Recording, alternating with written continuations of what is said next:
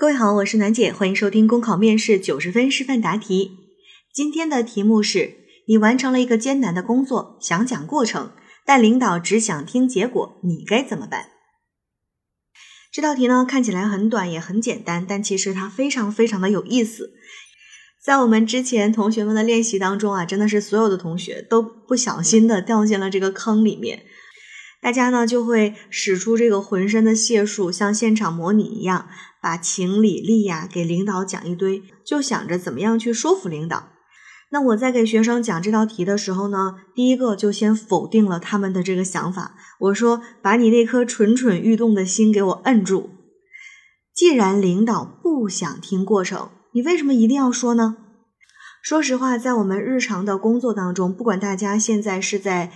已经在单位里面也好，还是在企业也好，你都会发现领导只想听结果，那太正常了。你工作过程当中很艰苦，是的，很难，但是你的事儿。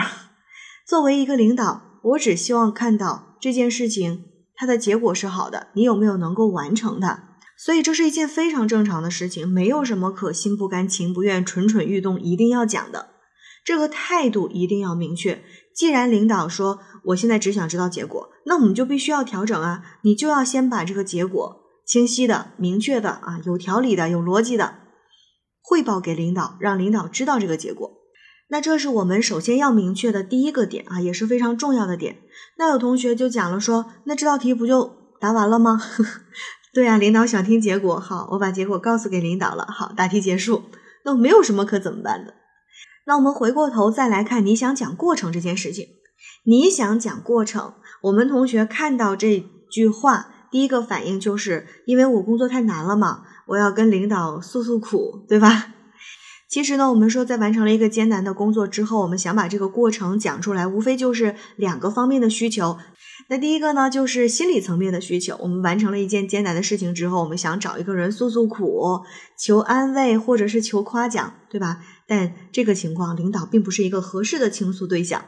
好，那第二个层面的需求呢，其实就是物质层面，或者我们说实际层面的需求。我们想，哎呀，完成了这么个艰苦的事情，有没有什么奖励啊？这也是另外一个方面。可是呢，你在汇报工作的时候，好像求奖励，总不能给你当场拍板，给你升个职加个薪，对吧？所以也不太合适。但是啊，话锋一转，有没有一种情况是我们需要告诉领导过程的呢？是有的。自问自答的我啊，会有一些情况我们是需要让领导知道过程的。比如说，有没有可能在你完成这次工作的过程当中出现了一些新的问题？那我们是不是需要领导知道这些事情？那还有一种可能呢，就是在工作的过程当中，我们使用了一些新的方法，诶，取得了比较好的效果。那这种情况下，其实领导也需要知道这个过程，因为只有他知道了，才能够以后用来改进工作，用来在我们单位里面进行一个推广。所以你看，哦，原来还有一些情况，并不是因为我太难了，我想给领导讲过程，而是在事情处理的过程当中，领导需要听到过程，这才是真正的叫做换位思考。而且一旦这样换位了之后，你就会发现，嗯，我有话说了。那如果说领导听了结果之后，你发现领导还需要听过程，那怎么办呢？我们可以把这个过程形成一个文字版的汇报，让领导去知道。如果说领导再有需要的话，是不是他就会找你来进行现场的汇报？因为相对来讲，文字版的汇报它看起来会比较节约时间。所以这道题最关键也是最难的一个点，就是你能不能真正的去转变思想，去换位思考，站在领导的那个需求的方向上去想问题。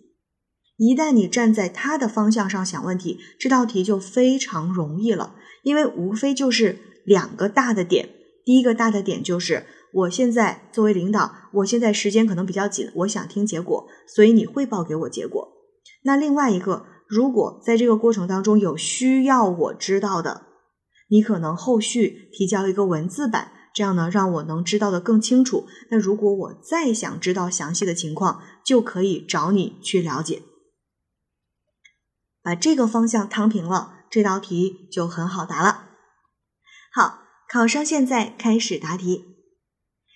在完成工作向领导汇报的时候，领导只希望听到工作的结果，这是非常正常的。因为在工作当中，尤其是作为领导时间比较紧的情况下，当然更关注工作的结果。那在这种情况下呢，我必须立即调整自己，将工作的结果清晰、明确、有条理的向领导做出汇报。在汇报完成之后，我会给自己一点时间进行深入的思考和梳理。为什么我会希望向领导讲述工作的过程？那么这里呢，主要就会出于两方面的原因。一方面，在这项工作的过程当中，有一些内容是领导需要知道和了解的，那么我会在后续形成文字版的汇报，梳理汇总之后交给领导，听取领导的下一步指示。第一，有可能在这次工作当中，我们发现了一些问题，这些问题是我们在采用了新的工作方法和流程之后出现的新问题，这些问题是需要让领导知晓，并且还要附上我在遇到这样问题的时候，当时做出的解决对策，以供领导参考。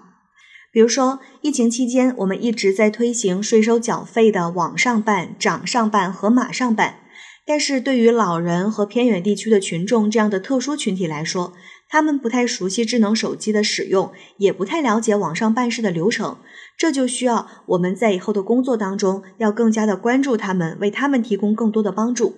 第二，如果在这次工作进行的过程当中，我们使用了一些新的方法和技术可以改进工作，那么也是需要向领导做出汇报的。比如说，我们将一些网上办事的方法、流程和技巧做成了动画短视频的形式，放在两微一端以及抖音、快手等平台上面，让更多的人以直观趣味的方法了解我们的办事流程。这样做呢，取得了比较好的效果，这些方法就可以在以后的工作当中进行推广和分享。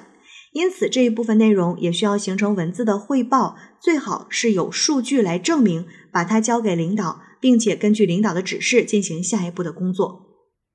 另一方面呢，如果只是因为我觉得在工作过程当中自己比较辛苦，付出了很多，想让领导知道的话，我觉得我需要做好心态的调整。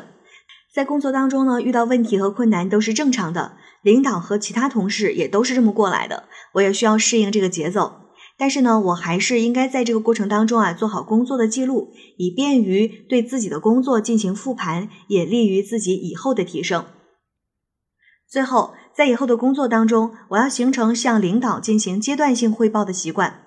做阶段性的汇报，能够让领导时常知道我的工作进展、工作情况，也可以适时的给出一些意见和建议。毕竟作为一个新人，有一些问题可能是领导和同事们已经遇到过，有了很好的解决办法的，我就可以向他们多学习，更好的去解决问题。此外呢，还要形成做工作记录的习惯，比如可以用幕布、石墨文档等实用的小工具，将自己在工作过程当中遇到的问题、解决的办法、对此的思考和感受等都记录下来，这样如果后期领导有需要的话，也可以随时查找。考生答题结束。好了，今天的内容就分享到这儿。广西的同学添加幺八零零七七幺幺幺八幺，了解更多公考信息。我是暖姐，下期见。